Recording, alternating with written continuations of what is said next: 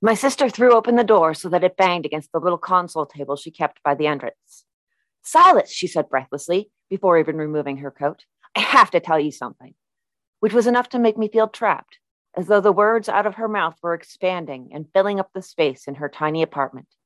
I told her to calm down and apologized, and then I began making excuses for myself. I had assumed she would be angry at me because of the previous night, so I was primed for what she might say when she got home from work. In Witness by Jamel Brinkley, a young woman's severe illness is ignored and minimized, leaving those who love her unable to come together in their grief.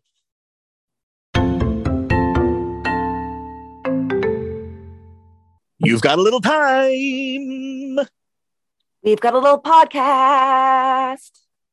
This is Short Story Short Podcast. I am Christopher J. Garcia here today with Anne of Green Gables.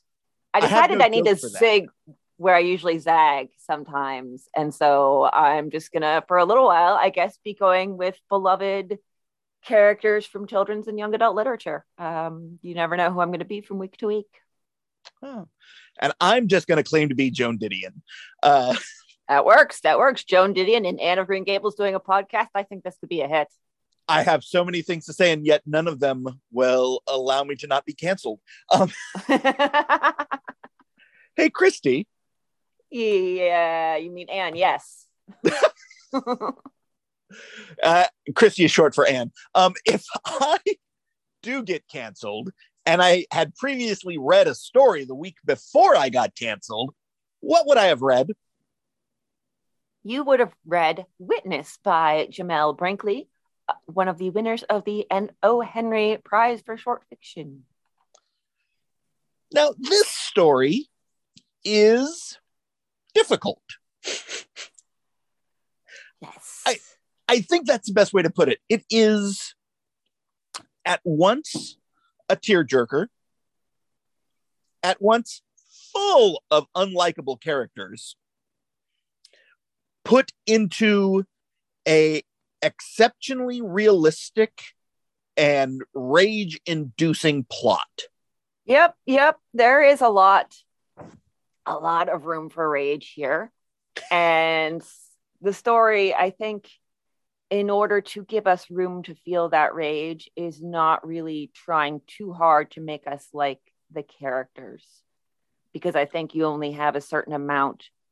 I mean, as much as we can rage against what happens to Bernice because she is a Black woman.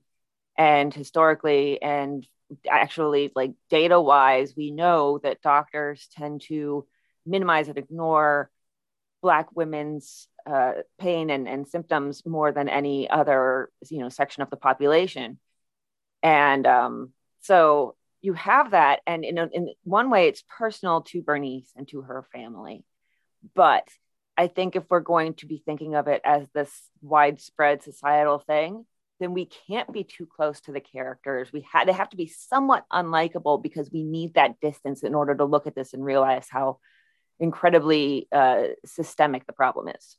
Yeah, I think you're right. And I think there's also an aspect of wanting to get away from the oh, she was a ray of sunshine idea that as true crime podcasters, we are required to believe is the truth.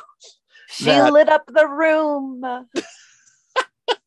Yeah, I think that that by having that aspect where it is not a flawless, exceptionally likable, bubbly human being, although I would say Bernice does have a slight bit of bubble to her, like champagne Yeah. left out a little long. Um, oh, that's good. that's really good. but I think the the characterization here is meant to make you look more carefully at their situation and the situation that we are most attached to is Bernice's medical issues but it is Silas's I don't want to say arc because it doesn't really go anywhere. Um, well, it kind of does. Um, Sort of. It's sil- it's Silas's story that makes the whole thing feel almost I don't want to say pointless, but it's almost like they're on a treadmill. Yeah. And I think there's some just fantastic character stuff we get from Silas.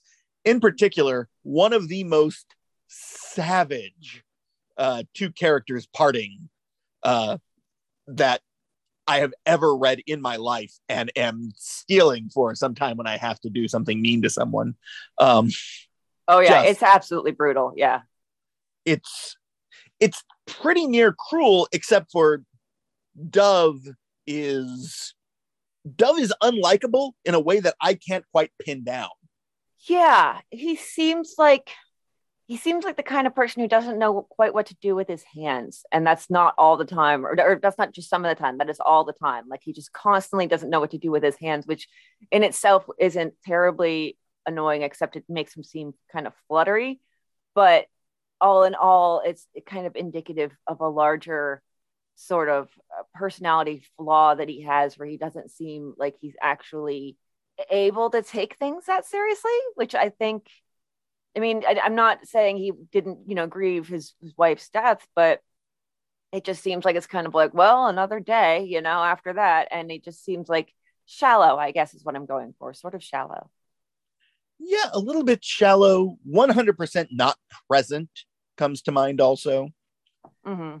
It feels like when he appears in the story, you're waiting for him not to be in the story anymore. Yes. Oh my gosh, so much. He felt like an interloper. Yeah, that's exactly it. And I think that is a big win for the author, who this is the first time I've seen anything from Jamel. Uh, I think that is the sign of an author who understands not only how to word, but how words are ingested and turned into a story, and where that story in the format reinforces the individual characters. It's the classic postmodern theory is that all stories are about what it means to be a story.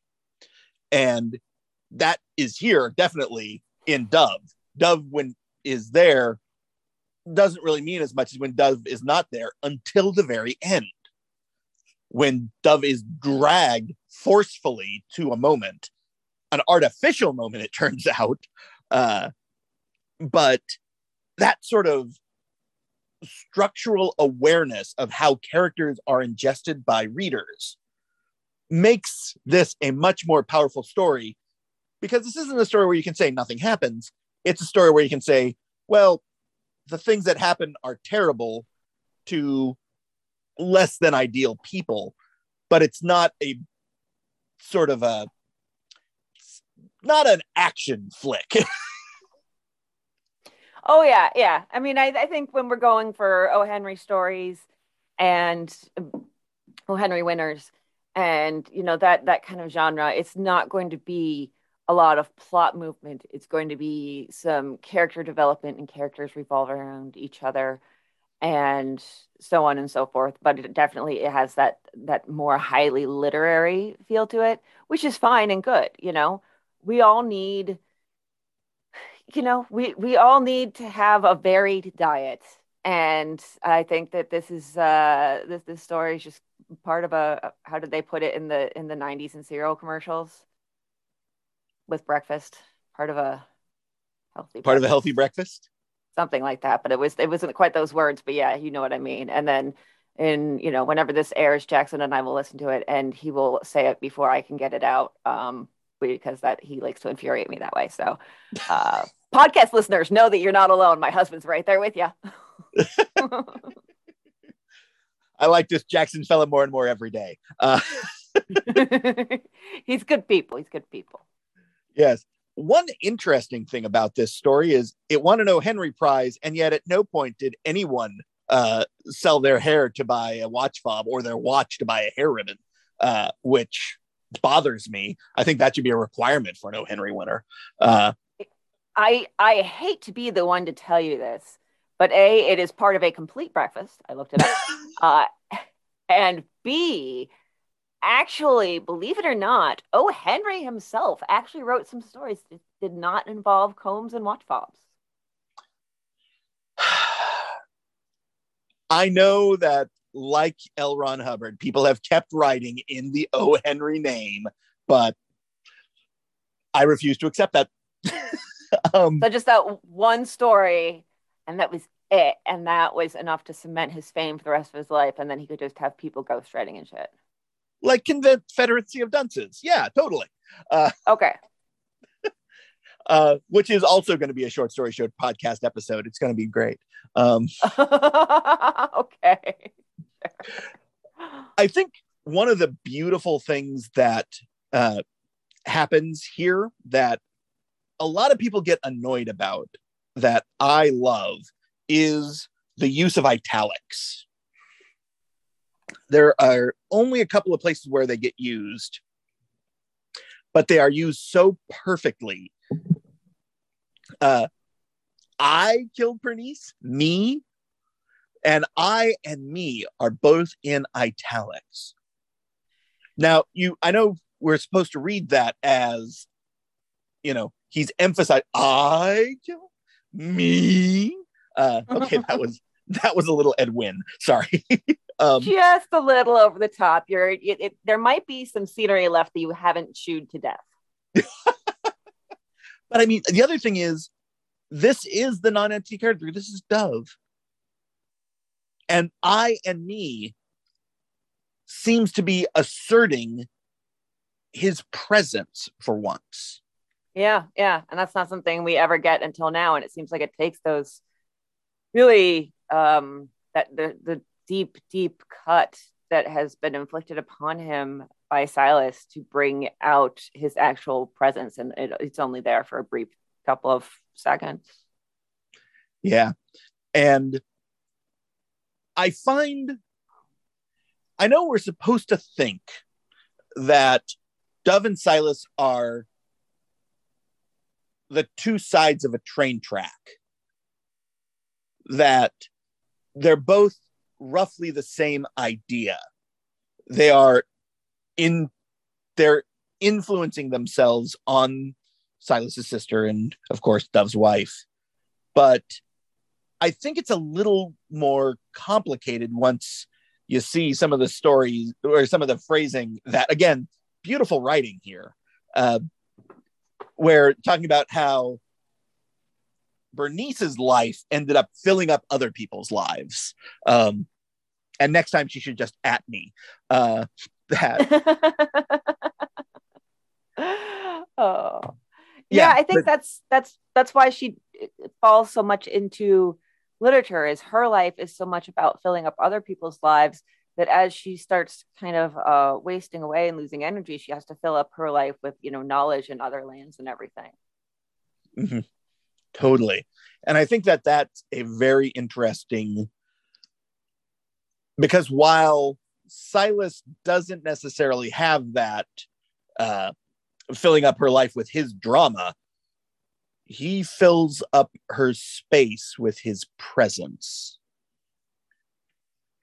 And Dove kind of does that and kind of doesn't.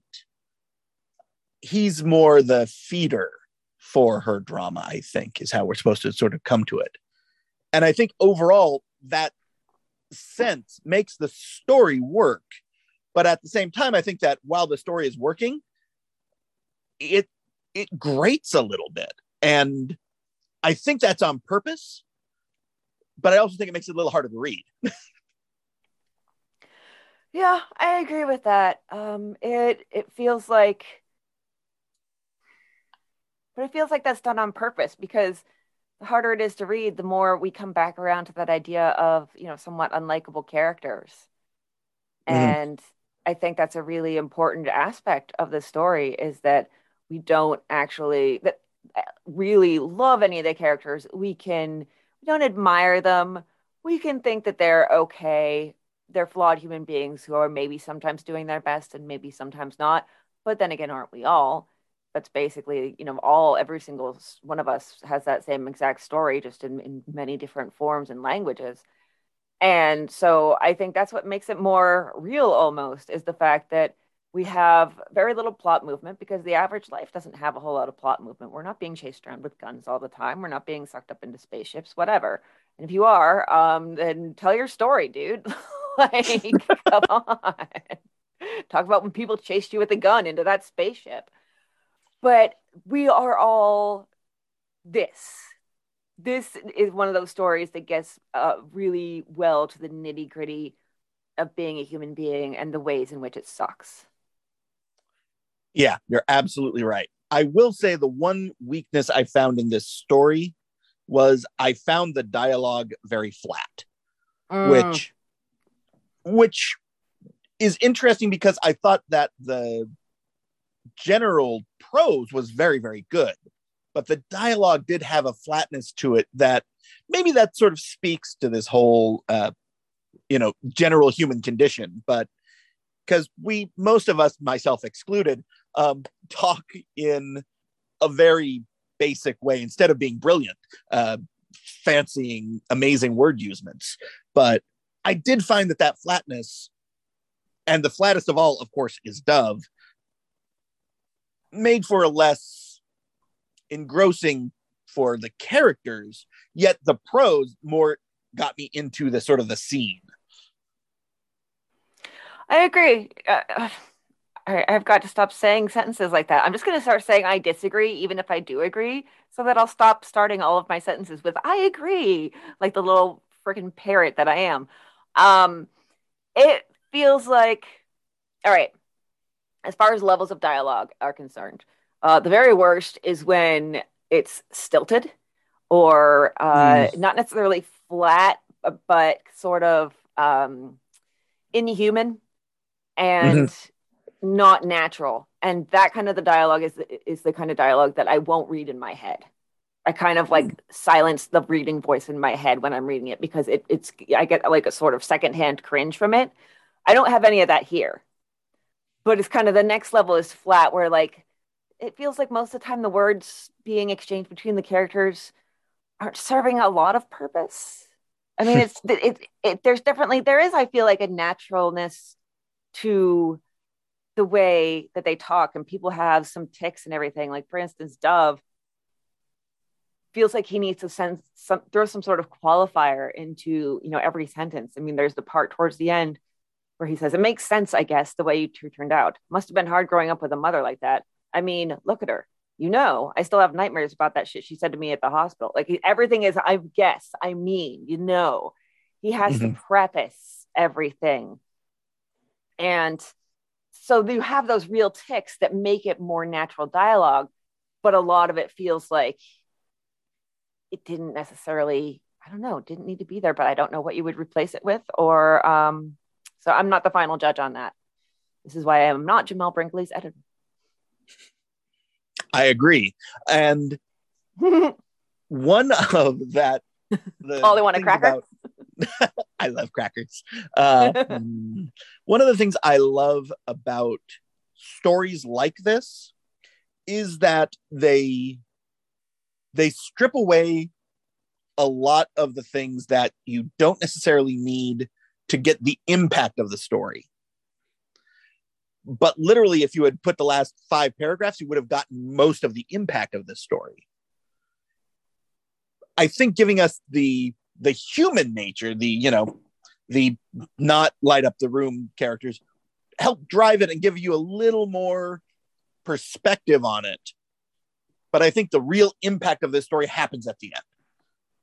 Oh, for sure, for sure. There's there's not really a whole lot that happens until we get to the very end. It's it it is um I mean it's like life. It's, it's some some days are just kind of kind of quiet. And even when the the bad things are happening it's not all rush rush hurry hurry you know bad stuff bad stuff. It's it's a bad stuff especially health wise is a lot of waiting. I always wait. I used to wait for it. Now they're screaming sing the chorus again. Uh, there's a reason that we have to be called patients. i see what you did there got anything else on this one there christy i'm sorry um, I, thank you, thank you. Yes, I would. I would prefer if you would uh, direct if you would call me by my correct name, sir. I'm sorry, Miss of Green Gables. there you go. One thing is that I have never seen this, and I have to think that Jamel Brinkley is either in academia or knows people in academia and understands their plight. I haven't seen it referenced in anything I've ever read before. I had several new applications out and was now hoping to piece together enough adjunct positions to make a decent living. So, to those of you who are in college right now, let me let you in on a little secret. that is how most people in academia bring home the ramen. that is how they live, going from school to school to school in different positions, having two Tuesday, Thursday classes at one school, and then having uh, three Tuesday, Thursday classes at another school 45 minutes away, something like that. And that is essentially, unless you're an assistant professor or a tenure track professor or professor or a tenured professor, that is essentially the way that it boils down. And in some schools, the amount you get per credit is less than the amount that the, each individual student is paying for the class. So just so you know, uh, being in that wonderful ivory tower of academia, no longer uh, really super great. And as far as finances are concerned, and it's a tough life, and it's kind of been I call it the Walmartization of academia, where it's, you know, like they're trying to keep from having to give out benefits by making people work like 35 hours a week, you know?